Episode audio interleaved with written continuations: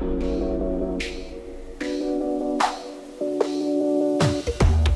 Delia sa v dnešnej dobe ešte témy na mužské a ženské, alebo je to už prežitok? A ako teda vlastne preraziť v maskulínom prostredí? Aj tieto témy rozoberali hostky v najnovšom dieli podcastu Forbes 30 po 30. Moje meno je Simona Gulišová a v špeciálnej talkshow epizóde, ktorú môžete počúvať vďaka Forbesu, si vypočujete trojicu žien, ktoré sa vydali na podnikateľskú dráhu, no každá iným spôsobom. Terezia Jacová zastupuje investorskú časť, Vladimíra Briestenská prinesie technologicko-startupový pohľad a Lucia Huong Šimeková zasa priblíži, aké je to podnikať v gastrosektore.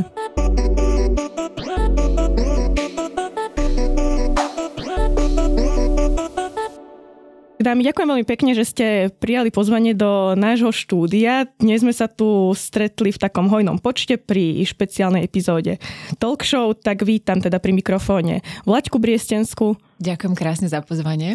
Luciu Huang Šimekovú. Ďakujem za pozvanie. A Tereziu Jacovú. Ahojte, ďakujem pekne.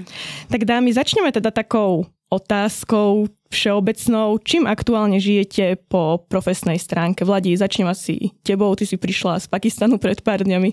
No, som to rátala akorát, myslím, že v sobotu to bolo večer, už si ani nepamätám. Takže žijem takým nejakým rýchlikom, ale snažím sa trošku spomaliť. Aj ako idú tie Vianočné sviatky, tak sa teším z toho.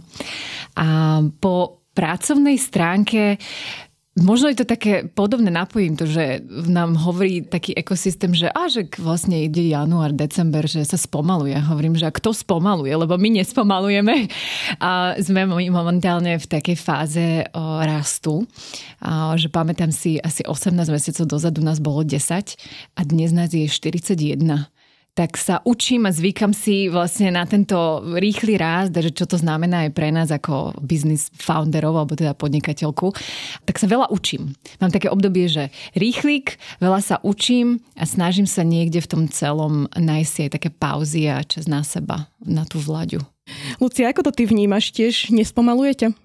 Ja som tak rozmýšľala minule skrz moje deti, že keď sme boli menší, tak keď sme chodili do školy, tak toto bolo také obdobie spomalenia a už menej písomiek a testov, ale odkedy som e, dospela, tak e, je to len presne taký rýchlik a len sa proste naháňam a snažím sa e, vyriešiť za deň milión vecí. Ale vnímam to inak veľmi podobne, že mám teraz také obdobie učenia sa, ktoré mi ale trvá už asi dva mesiace a začalo tým, že my sme vytvorili nejaké nové pozície v našej firme, čiže uh, sme sa dokázali venovať niektorým oblastiam tak viac do detailu. Zistujeme, že čo môžeme ešte zlepšiť, aké procesy, čo môžeme nové implementovať. A zároveň ja som zistila sama o sebe, že, že nestíham tomu a nestíham dávať mojim zamestnancom to, čo by som im chcela dať. Že niekedy nemám proste odpovede na niektoré otázky. A keď som predtým pracovala v tých nehnuteľnostiach, tak som vždy mala niekoho, koho som sa spýtala a dali mi nejakú odpoveď. Ale teraz absolútne som sa cítila stratená, že neviem.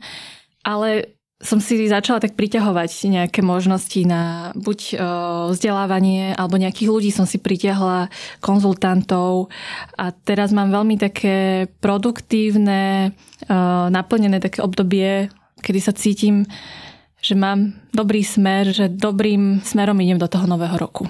Teres, ako to vnímaš? Ty teda ešte predtým, ako sme spustili nahrávanie, tak si povedala, že ste sa vrátili z Tenerife, tak ako vlastne ty funguješ? Lebo si vo viacerých fondoch Áno, tak asi podobne ako hovoria baby, že toto je obdobie ako november, december. Mám pocit, že vlastne ľudia síce niekde chcú, aby sme spomalili a užívali si vianočnú atmosféru, ale vlastne každý aj tak chce všetko uzatvoriť pred koncom roka a skúsiť to možno dokončiť pred koncom roka. Aj keď podľa mňa polovicu času je to vlastne neurobi žiadny rozdiel. z mojej skúsenosti, že keď sa na to pozriem spätne iné roky, že či to urobilo rozdiel, že to bolo zatvorené v decembri alebo nie, že asi nie. Tak, e, ale ja som prirodzene taký človek, ktorý si rád odškrtáva tásky a rád je akože efektívny a robí veci, že mňa to akože naplňa. Ale niekedy zrovna v tomto období to začína prekračovať ako keby hranice toho, že čo asi viem a čo je dobré. A snažím sa veľmi teraz ako keby vrácať k tomu, že čo je akože naozaj dôležité. A že rozmýšľam nad tým fakt, že každý deň aktívne, že čo je vlastne ako keby to, čo vytvorí tú hodnotu v tej spoločnosti a v tej firme, namiesto toho, že či som dneska urobila 8 8 vecí z môjho to-do listu a som s tým proste spokojná, lebo tam mám 8 fajočiek. Takže snažím sa ako keby viac vracať v hlave aj v tých aktivitách tým ako keby dôležitým a hodnotovým veciam, ktoré proste vytvárajú ako keby nejakú hodnotu. A ide to určite aj ruka v ruke v tým teda, že, že som tehotná, že na jar budem mať tretie babetko, takže viem, že na jar sa ako keby akože úplne zastavím a že to bude ako keby len nejaký čas na rodinu a na mňa na to babetko.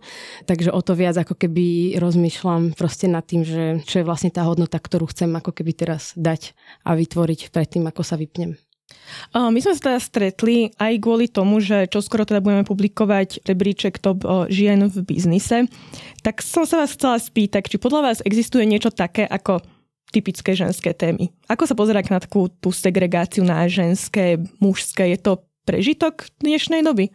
Vladi? Hej, no ja môžem to skúsiť nejako uchopiť túto otázku. Som sa pousmiala, keď si nám ju poslala do mailu, lebo mám pocit, že časť mňa mám veľmi silný, ako keby emotívnu reakciu, že áno, je to prežitok. A akože bodka. Asi je to aj tým, že v mojom, chcem to tak na seba natiahnuť, že môj život je tak veľmi fluidný. A týka sa to aj tejto ako keby mužskej, ženskej energie. Jednak aj mňa samotnej, že mám pocit, že sa učím stále viac, ale aj sa tak nejako ako keby v živote prezentujem ako mix mužskej a ženskej energie a niekedy ani vlastne neviem, že ktorá časť mňa sa nejako ako keby ukazuje svetu, hej? Čiže tá fluidita. Druhá vec je, že aj mám pocit v môjom aktuálnom, či už je to týme, alebo aj v mojom osobnom živote sa tie témy prepájajú, že nevidím tam ako keby nejaké tie bariéry alebo steny. Druhá vec je, že vnímam, že áno, sú niektoré veci špecifické ženám a povedala by som, že určite áno. Možno je to tým, že tak ako pozerám Terka na teba, že vlastne uh, jak si krásne proste aj to tehotenstvo a to materstvo ide, tak rozmýšľam, že to ja nemám za sebou. A že či vlastne toto sú aj veci, ktoré by mi možno pripomenuli viac, že je tam niečo viac ako keby natiahnuté na to ženstvo a že sú témy, ktoré áno, žena rieši a mužská energia na to nahliada inak. Ale asi ich vnímam, že sú fluidné, že sa prelínajú stále viac a viac a nevnímam nejaké silné bariéry medzi mužskými a ženskými témami dnes. Teraz teba sa spýtam tú otázku trošku inak, pretože ja sa pri tvorbe rebríčko, napríklad rebríček 30 po 30, často stretávam s tým, že tie ženy jednoducho nie sú. Nie sú v mhm. startupoch, nie sú v investičných fondoch. Nemyslím si, že riešením by bolo, aby sa robili nejaké kvóty. Uh-huh. Ako sa na to pozeráš ty? Pretože tiež figuruješ vo fondoch. Áno. Čo možno aj urobiť ako takú tú podporu žien, aby sa naozaj nebali ísť aj do toho investičného prostredia? Mm, ja to vnímam asi ako, že to je proste niečo, čo ide akože z hora nadol že v podstate, že to, že vo svete investičných fondov je málo žien, je ovplyvnené tým, že veľkí investori, ktorí vlastne dávajú peniaze investičným fondom, tam je ešte menej žien ako v investičných fondoch. Potom ako keby my ako investori, investorky máme podľa mňa priamy vplyv na zakladateľky a zakladateľov tých firiem, že proste je aj ako keby štatisticky ukázané, že vlastne žena investorka vie pritiahnuť a presvedčiť ženu, ktorá možno váha nad podnikaním alebo by chcela podnikať, aby vlastne vôbec ako sa do toho pustila podnikala, aby proste požiadala o ten kapitál. A ženy, ktoré sú podnikateľky alebo proste podnikajú, opäť ovplyvňujú ženy, ktoré sú proste na stredných školách, ktoré sa rozhodujú o svojej kariére, či ísť do vedeckého prostredia, či ísť podnikať. A proste, že to ako keby opäť priamo ovplyvňuje, hej, že ty vytváraš nejaké ako keby proste modely a vzory pre tie ženy. Pre mňa osobne to úžasne funguje, že napríklad, že ja uh, sa rada pozerám na ženy, ktoré sú blízko mňa, ktorých sa ja viem dotknúť a tu, ktorým viem akože vzhliadať a spýtať sa ich, lebo to sú pre mňa ako keby akože vzory a niečo, čo mňa motivuje a podporuje. Ale je to ťažké, s tým s tebou súhlasím, že to je ako tá tranzícia, aj sa vlastne vraví, že tuším, že bude trvať 30 rokov, aby sme mali aspoň 30% žien v najvyšších pozíciách, akože v tých bordoch, tých firiem a podobne, hej, že 30 rokov. A tá transition period je taká, že aj to chvíľku trvá, aj je to proste bolestivé, aj je tam často nejaká stigma podľa mňa, presne, alebo kvóty, hej, také akože negatívne vnímanie podľa mňa toho. Takže je to ťažké. Lucia, keď si sa ty púšťala do podnikania, nejako si sa zamýšľala nad touto témou ženských podnikateliek na Slovensku, alebo to bolo u teba prirodzené, že proste chcela si ísť do toho? Ja keď som pracovala v nehnuteľnostiach, tak e, to je také celkom dominantné mužmi. Ja som jednak bola veľmi mladá, bola som aj žena a cítila som, že nie je to ľahké byť proste ženou v takomto biznise. A keď som si otvorila prvú fočkáreň, tak som to stále brala ako e, nejaký side business a že po materskej sa vrátim do toho prostredia nehnuteľnosti. Ale veci sa vyvinuli inak, fočkáreň narastla a bola potreba, aby som sa tomu venovala full time. A spätne to vnímam tak, že jednak podnikať a rozvíjať firmu na materskej bolo pre mňa veľmi náročné, aj skrz to, že ja som predtým bola taký až workoholik by som povedala. Už predtým som sa dostala určite do vyhorenia a tým materstvom sa mi to ešte akoby prehlbilo, že myslím si, že som mala určite tú poporodnú depresiu a nejaké ďalšie problémy s tým spojené. Takže keď sa ma niekto spýta, že či by mala žena ísť podnikať alebo začať podnikať na materskej, tak ja väčšinou tak poviem, že ak nemusíš, tak nechoď, lebo nie je to pre každého. Ja som sa v tom nejako našla, nejako som si našla proste spôsob, ako v tom fungovať, ale nejaká časť mňa, tá ženská, čo som bola prekvapená, by si prijala proste byť viac e, aj s tými deťmi. Na jednej strane, že tam je možno taký ten rozdiel, čo ja vnímam medzi mužmi a ženami, že toto materstvo, to je niečo, čo my máme iné ako muži a aj keď sa e, snažíme nájsť nejakú rovnosť a aj mužom e, dopriať byť na tej otcovskej a podobne, tak je to nejaká téma.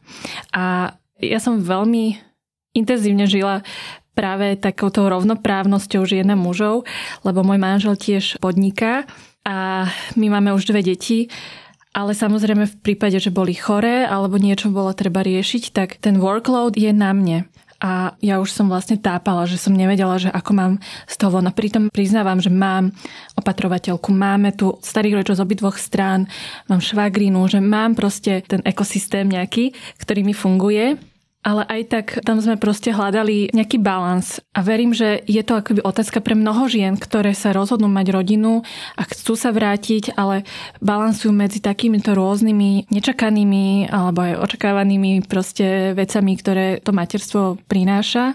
Tedy teda vy v rámci Lumusu teda motivujete ženy, aby viac investovali, už to teda akože trošku načrtla. Aká je ale teda situácia v našom regióne v tomto segmente? Lebo viem, že vaše akože aj vstupné investície sú trošku nižšie, ako majú iné investičné fondy. Bol to aj teda dôvod, že ženy chceli teda ísť do menšieho rizika, preto sú to trošku nižšie tisíce eur. Áno, určite to súvisí s nejakým regionálnym nastavením jednak aj toho ako keby príjmu a jednak aj toho, že opäť keď e, niečo iba rozvíjate a začínate, tak e, tí ľudia si to potrebujú nejakým spôsobom možno aj trochu akože ohmatať a skúsiť. U nás je to asi v takom štádiu momentálne, že my sme za nejaké tri roky mám pocit, že sme ako keby nazbierali akože dostatok žien, ktoré majú záujem investovať a sú ako keby v našom klube. Nechceme to úplne merať ako keby počtom žien v tom našom klube, ale že skôr sa pozeráme na tú ako keby aktivitu v rámci toho klubu, čo je ako keby ťažko zmerateľné, samozrejme, že to ako sú zapojené, že ako sú aktívne.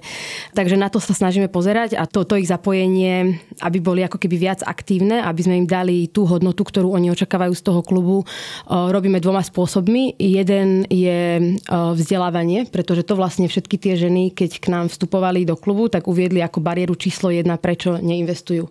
Napriek tomu, že mne sa zdá, že je veľmi veľa ako keby online možností a stiahnutelných proste kurzov a pdf a proste veci zadarmo, tak tí ľudia chcú mať nejaký asi osobný nejakého takého toho tutora, ktorý ti povie, že toto je fajn a môžeme to urobiť spolu a urobme prvú investíciu spolu alebo so ženami, ktoré to vedia a potom sa budeš akože cítiť viac sebavedomo a to sebavedomie je jeden ako keby z najväčších rozdielov, prečo ženy neinvestujú a muži áno.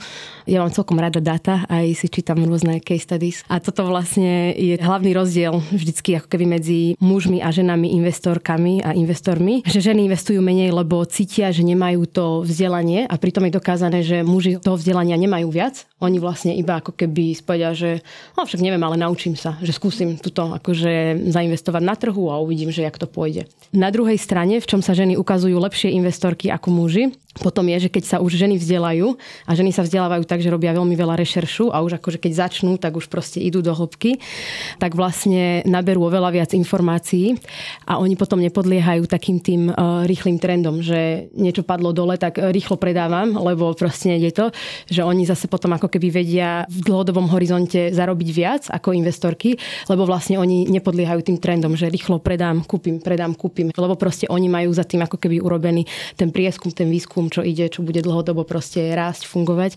Takže e, my sa im snažíme dať do rúk ten nástroj a to vzdelanie a vyslovene začíname akože takým ako keby možno že všeobecným investovaním a potom prechádzame aj do toho anielského investovania, čo je len investovanie do startupov, ktoré je veľmi špecifické zase, hej, že tam ako keby to nie je nejaká široko populárna téma, hej, že my pôsobíme v extrémnom proste maličkom segmente, ale predchádza tomu aj nejaké všeobecné vzdelávanie o investovaní a to ako keby tým, že nám dávame tiež do rúk, aby vedeli vôbec potom ako keby si aj oni zhodnotiť, že koľko môžem dať do rizikovejších asetov, koľko do menej rizikových asetov a toto teda robíme prostredníctvom, akože máme také keby online kurz, Robíme to aj počas offline, aj teraz vlastne na jar. To budeme robiť ako keby jednorázovo.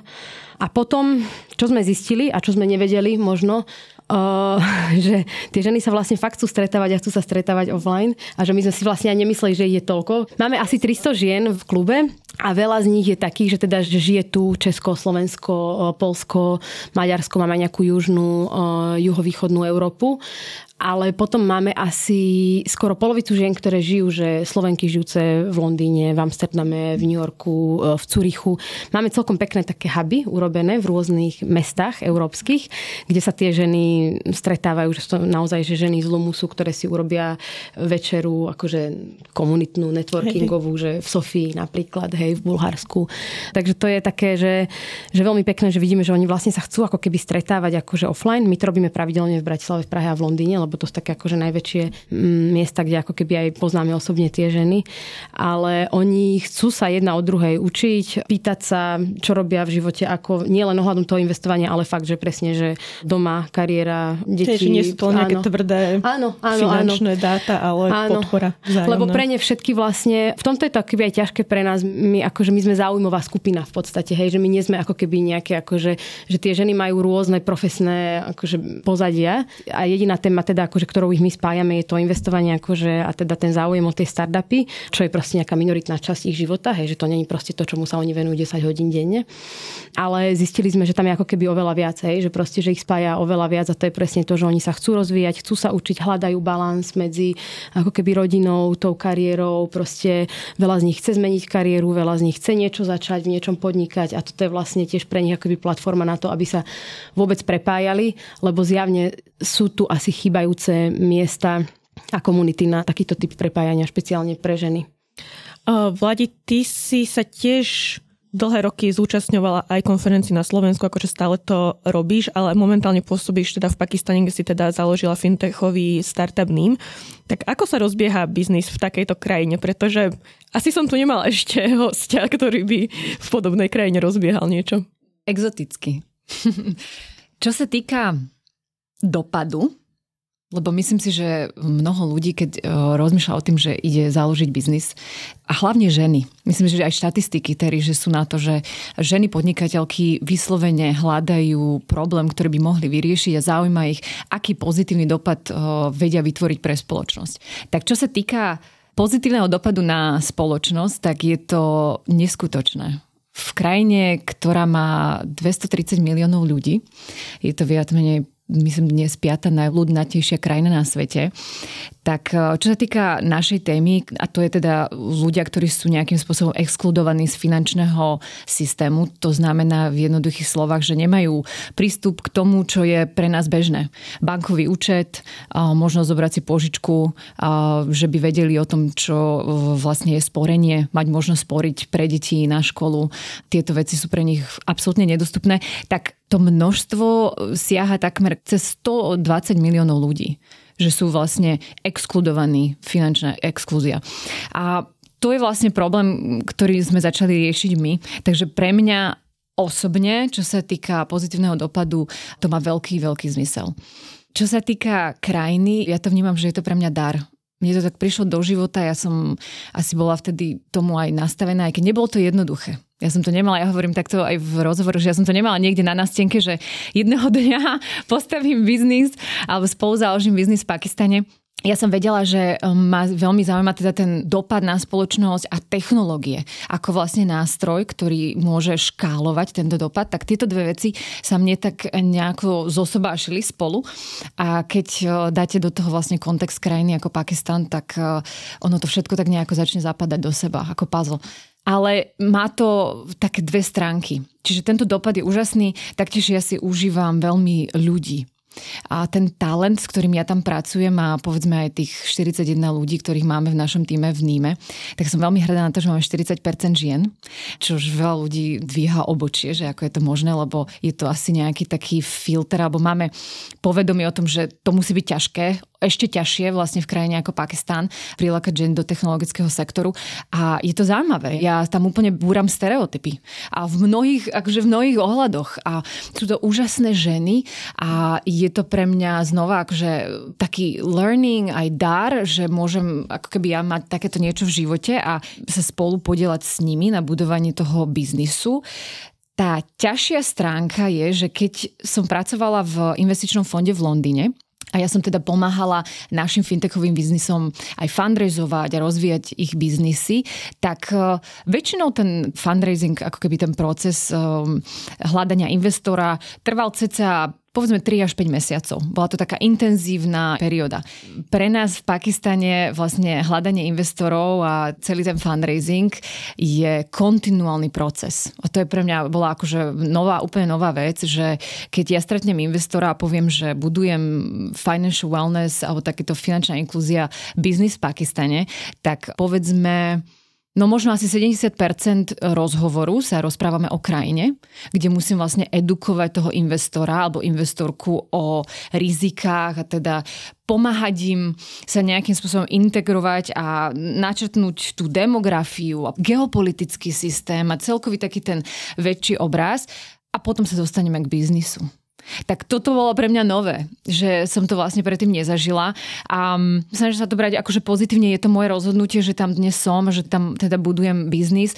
A je to veľmi zaujímavé. Ja som taký proponent a advokátka, že dúfam, že viac Slovákov a že to tak nejako možno aj my uchopíme s hrdosťou, že áno, aj my Slovenky a Slováci vieme spolubudovať povedzme riešenia aj na globálnej úrovni a nie neznamená to, že ja som sa teraz vykašľala na Slovensko. Hej, že hľadám aj tie cesty, ako dať give back alebo vrátiť a ja to tak vnímam, že môj calling alebo také nejaké moje poslanie ani nie je vyriešiť ten problém v Pakistane. Ja dúfam, že moje poslanie je možno inšpirovať aj iné ženy, to bolo asi na takom najvyššom rebríčku, k tomu, že vedia búrať stereotypy a áno, vedia aj, povedzme, keď si povedia, že chcem niečo urobiť mimo hraníc Slovenska a mám stále aj identitu ako Slovenka, tak dá sa to. A to ma veľmi inšpiruje vlastne aj v takej každodennosti. Vždy, keď sa my dve rozprávame teda o tvojom živote v Pakistane, tak ja to stále vnímam naozaj tak, že tá krajina nemá dobrý imič nemá. na Slovensku. Prečo? Nemá. Čím je to spôsobené? Teda viem, že naozaj sa ti tam žije dobre, mm. voľne. Nie je to o tom, že by si sa asi bála chodiť po ulici. Ako vyzerá tvoj deň? Tak si mi dala viac otázok v jednej. Ja rozmýšľam, že ktorú skôr zodpovedať. A možno začnem to, že súhlasím s tebou, že má negatívny imič a potvrdzujem si to pri každom návrate na Slovensku, lebo chodím vlastne taxikmi a nejak sa dáme do debaty a potom poviem, že o Pakistane a akože väčšina ľudí je zhrozená. A vôbec to není, že by som to vnímala ja negatívne, že oni majú tento imič o krajine, lebo ja do istej miery systémovo viním, ak môžem takto, média teraz sme tu vo Forbese, tak ja sa teším, že Forbes takto vlastne aj destigmatizuje. Lebo keď si dáš do Google, že Pakistan a ideš do sekcie správ, hej, news, tak uh, ti vyjde, no 90% budú negatívne správy. Akože to, čo ja tam zažívam každodennosť, povedzme teraz som bola na evente, ktorý vyslovene pracuje so ženami podnikateľkami z viac ako 100 miest cez celý Pakistán, sú to úžasné biznisy, ktoré budujú, to sa vôbec nedostane nikde. Čiže to, že tu na Slovensku si niekto prečíta o tom, že je to krajina, ktorá bola spájana s terorizmom, stále to je, že má geopolitické problémy a pamätám si, že mali nejaký problém v zoo, bol tam zachytený, myslím, slon a to sa dostalo do globálnych médií. A je to taký nejaký filter, žiaľ Bohu. Ale myslím si, znova ja sa snažím v tom nájsť, a, že OK, čo s tým? Hej, že so what? Takže ja mám možnosť priniesť nejaké témy, ja sa snažím takto ako keby trošku edukovať, stigmatizovať, príbehy doniesť a nejako inšpirovať. Mne sa tam žije veľmi dobre. Ale to je ako tu na Slovensku, hej, že nie je to všetko rúžové. A si hovorila o tej slobode pohybu. Možno to je jedna vec, ktorá mi chýba, pretože tá sloboda pohybu ani nie je o tom, že by som nemohla výjsť na tú ulicu, ale povedzme infraštruktúra nie je tak vybudovaná. Čiže to, keď prídem ja do Bratislavy alebo do Novej Dubnice, odkiaľ ja som originál, a vyjdem z domu a idem si zabehať na luku, tak to sa mi tam úplne nestane že musím oveľa viac rozmýšľať nad tým, že aha, dobre, tak idem do parku, musím si to takto naplánovať, túto si zoberiem takéto auto, čiže ten dizajn, viac sa hovorí, že dizajnovať si život, takže to tam je. Tiež zároveň možno ešte jednu vec chcem povedať, že ja som si veľmi vedoma toho, že som biela žena v Pakistane. A to v Pakistane je spojené s privilegiami. Čiže ja vnímam ja mnoho žien, kamarátok, pakistaniek a rozprávame sa o situáciách, ktoré zažívajú aj oni v biznise a majú to ťažšie ako ja. Ja keď prídem do miestnosti, povedzme v korporátnom prostredí, tak väčšinou som tam jediná žena. Moji dvaja vlastne co-foundery sú aj muži, obidvaja nad 55 rokov. Takže to je ešte ďalšia téma, ktorá bola zaujímavá. Ale keď prídem do tej miestnosti, tak väčšinou sú tam muži. A ako keby moja pozícia je, že áno, vnímajú ten level alebo tú identitu tej ženy, ale vnímajú to, že som biela žena. A tým, že Pakistan bola bývalá kolónia britská, tak je tam proste taká nejaká, fú, čo je to asi white complex, hej, ideme trošku do týchto hĺbších tém. A keď je v tej istej situácii moja priateľka pakistanka, tak ona musí búrať oveľa viac bariér. Musí viac bojovať. Musí možno. viac bojovať, určite. A to je niečo, čo znova ma to tak nejako posúva ďalej, že doprčiť, že musíš, ty máš túto ako keby nejakú zodpovednosť za privilegium, tak uh, sa proste postav za to a že ma to motivuje do istej miery. Ja som veľmi rada, že sme sa tu stretli v takejto zostave, pretože Terezia zastupuje teda investorky, ty startupy, Lucia teda ty takéto tradičné podnikanie a ty si teda už povedala, že vlastne fočkáreň, ktorá je dnes podľa takým gastropojmom, hlavne v Bratislave, že každý pozná fočkáreň, určite má hrozne veľa fanúšikov, ale teda ty si sa potom nakoniec pustila ešte do ďalšej prevádzky tuk-tuk. Prečo ste išli teda do ďalšej značky, alebo aký to bol teda ten potenciál možno tvojho rastu, keď ste otvárali ďalšie a ďalšie gastro? V podstate pri takomto našom type podnikania vždy nastáva otázka, že ako budeme expandovať, ako budeme rásť, kam sa budeme posúvať. A tým pádom rozmýšľali sme aj nad franšízou. A boli aj otázky, že či by sme nechceli franšízovať fočkáreň. Ale tým, ako to je pre mňa taký srdcový projekt a zároveň nie sme úplne taká manufaktúra, že by sme dokázali tú kvalitu preniesť aj niekde inde, nie je to ešte ako nejakému franšizantom, že bojujeme my s nejakou konzistentnosťou e, na našich troch prevádzkach, tak sme sa rozhodli, že vytvoríme taký sesterský brand, ktorý sa volá Tuk Tuk, fakt dobrá Ázia, ktorý je trošku taký flexibilnejší a dáva nám možnosť si vyskúšať tú franšizu. Zatiaľ máme tri tuktuky, jeden z toho je náš, čiže sme chceli my si otestovať ten dopyt tých našich zákazníkov a dva už máme franšizované a teraz máme v pláne ďalšie dva tuktuky. Čiže skôr to bol taký akoby podnet, teda naša odpoveď na ten dopyt mm-hmm. po našich ďalších prevádzkach. Ale my sme sa vlastne rozhodli, že Poďme to skúsiť spraviť cez iný brand, kde dáme aj takú väčšiu flexibilitu pre tých našich eh, partnerov, vybrať si, že čo by chceli jesť, lebo predsa len, že tá vietnamská kuchyňa je veľmi špecifická a v niektorých miestach je dopyt aj po, povedzme, inej Ázii a chceli sme takúto možnosť dať našim partnerom. Mhm. Kto sú vaši partneri? Odkiaľ prišiel ten dopyt? Sú to slovenskí podnikatelia alebo sú to vietnamskí podnikatelia, ktorým sa páči, ako to robíme my a chceli byť súčasťou našich projektov. Keď sme sa už teda rozprávali aj o investíciách, teda tak sa spýtam aj teba. Teda ty si sa pohybovala najskôr v prostredí nehnuteľnosti, aj si teda spomínala, že možno by si sa tam aj chcela vrátiť, ale už teda fočkárenie to, kde momentálne si.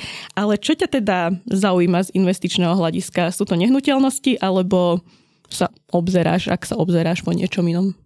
Čo sa týka investovania, tak uh, musím povedať, že som mala veľmi dobrý vzor od mojich rodičov, ktorí šetrili, investovali. Samozrejme, tradične do nehnuteľnosti primárne, ale vďaka môjmu vzdelaniu som sa mohla rozhodnúť investovať aj do iných nejakých sfér. Čiže moje investičné portfólio čiastočne nehnuteľnosti, čiastočne máme s manželom zainvestované v nejakých fondoch, v nejakých startupoch, v nejakých kryptomenách, takže naozaj je to veľmi rôznorodé. Ja sa svojich hostí v podcaste často pýtam na to, že aká vlastnosť ich predurčila na úspech, ale nebudem sa vás to pýtať zvlášť. Ja sa to snažím vždy tak inovovať trošku, aby sa to neopakovalo. Čo je podľa vás spoločným menovateľom úspešných žien a kedy ste si uvedomili, že aj vy máte túto vlastnosť?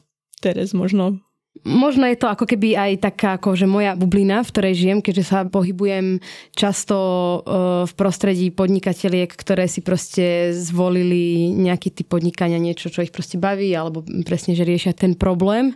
A že vlastne u každej jednej z nich, a ja som veľmi rada, že ma ako keby obklopujú, lebo to ako keby aj mne dáva tú energiu, ale ja vidím také veľké akože presvedčenie z ich strany a že oni potom tak dlho proste v tom idú, hej, že sú proste presvedčené o tom, že toto je to, čo ja chcem proste robiť, toto je to, čo mám robiť, takto to chcem pomôcť proste tomuto svetu.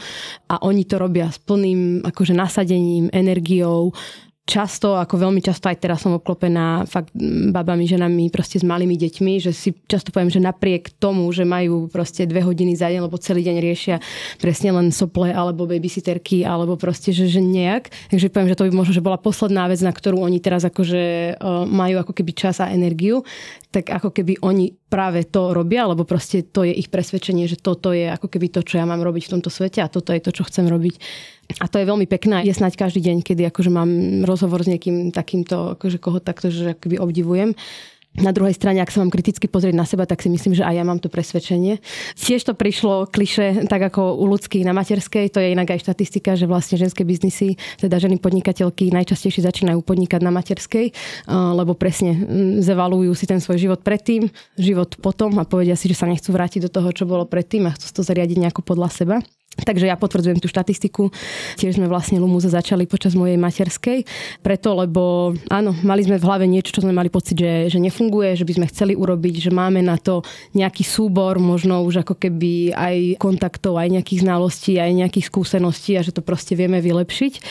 A to presvedčenie vo mne je každý deň, prečo to robím a prečo to chcem robiť a to mi v konečnom dôsledku aj dáva tú energiu, aj keď niekedy mám pocit, že ju ako keby nemám. A niekedy mi fakt stačí aj hodina.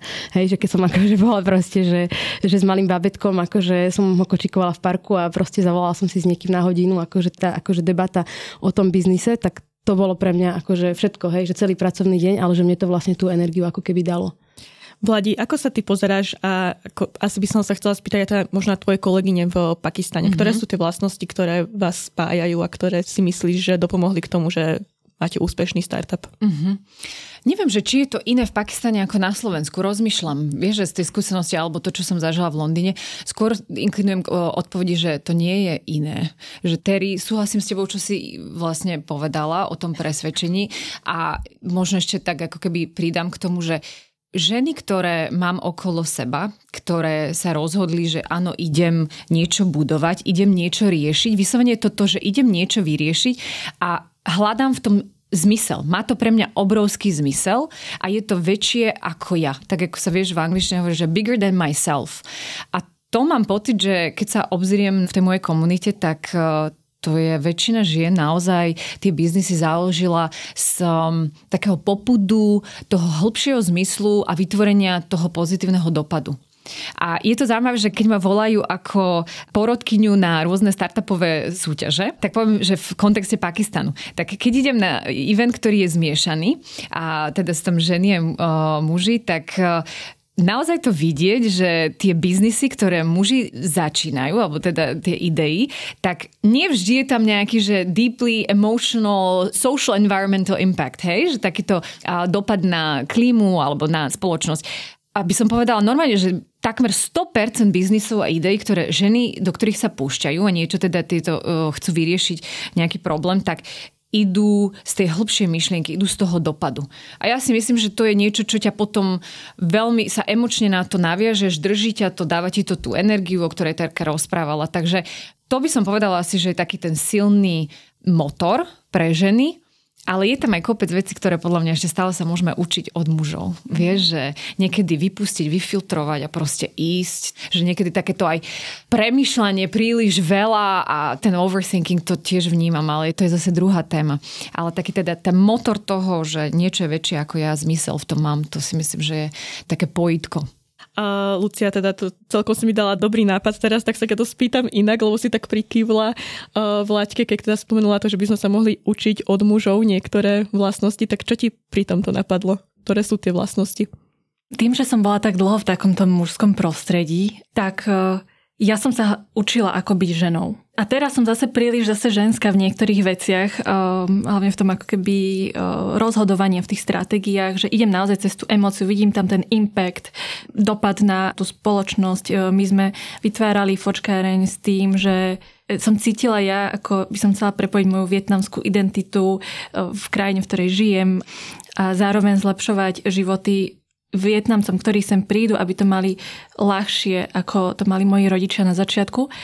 Čiže áno, že vnímam proste tam tu, akoby, že veľa mojich stratégií je naozaj takých emotívnych, sú ako keby database, ale vychádzajú veľmi z tej emócie. A teraz ako keby aj narážam na také, že že keľu, že potrebujem si tam dať trošku viac štruktúry, lebo už je tam príliš veľa nápadov, ktoré chcem zrealizovať ale potrebujem proste niekoho, lebo my máme náš tým ako keby zväčša akože ženy, čo mám okolo seba, čo riešime, neviem, marketing, financia tak. A cítim, že potrebujeme možno v týme nejakého muža, ktorý by nám trošku veci upratal a povedal nám, že dobre, teraz riešime toto, toto, toto. To. Čiže to nejakú možno takú tú štruktúru do toho dať, že tú kostrč, aby sme vedeli presne, ako ideme teraz e, postupovať. Že to ja osobne vnímam, že, že by som sa chcela lepšie naučiť. A neviem, aký máte vy na to názor? Mne napadlo to sebavedomie. Sme sa o tom rozprávali skôr, že ja to napríklad e, vnímam aj s tými mojimi teda spoluzakladateľmi, že v mnohých veciach mám pocit, že doprčiť, že toto viem aj lepšie, hej, že viem tu pridať hodnotu. Ale trikrát sa ja rozhodím a že trošku dlhšie mi to trvá a ich keď vidím, že proste oni idú naplno, tuto dám to na stôl, ten vzťah k tomu risku, sebavedomie, toto sa ja učím a teším sa z toho, že už aj samú seba vidím, že mám toho viac a je to pre mňa taký akože pozitívny element, ale áno, že to sebavedomie je jedna z vecí, ktoré si myslím, že si môžeme inšpirovať. Toto súhlasím inak, lebo my si akože často v týme, my štyri spoluzakladateľky, my si niekedy musíme už na konci akože dlhých rozhovorov povedať, že čo by urobil muž, hej, teraz keby už proste bol v našej situácii, že má tu proste na 80% hotovú vec, proste má k tomu akože nejakú zhruba komunikáciu, že už by to proste dal von, hej, že už by to proste publikoval, už by skúsil, či to vie predať. A my stále, ako keby sme tam ešte, že babi, možno by sme ešte vedeli lepšie toto, ten kurz teraz, tak ešte skúsme ho ešte, či to nevieme nejako. A že vlastne, že potom ako keby aj sami sa brzdíme, lebo nám proste chýba nejaká validácia, hej, spätná väzba možno ako keby. A tu nám niekedy ako pomáhajú aj akože tí naši advisors, ktorí nám už niekedy povedia, že už proste, už choďte, už to proste urobte presne, že, že zariskujte, zmeníte to, zlepšite to, hej, ale že akože zo vtipu si niekedy povieme, že čo by urobil muž, ale zakladá sa to na ako keby pravde, lebo presne, že oni sa menej ako keby boja proste ísť do tej akcie a urobiť to a zariskovať a ešte si aj vypýtať viac peňazí za to ako žena, hej. Mm. Takže proste, hej. A tak myslím si, že týmto odkazom teda by sme mohli uzatvoriť túto tému, teda inšpirovať sa aj od mužov. Ďakujem veľmi pekne dámy, že ste prijali pozvanie k nám do štúdia, tak bola tu s nami Vlaďka Briestenská. Ďakujem krásne, som si to veľmi užila. Lucia Huang Šimeková. Ďakujem. A Terezia Jacová. Ďakujem ja.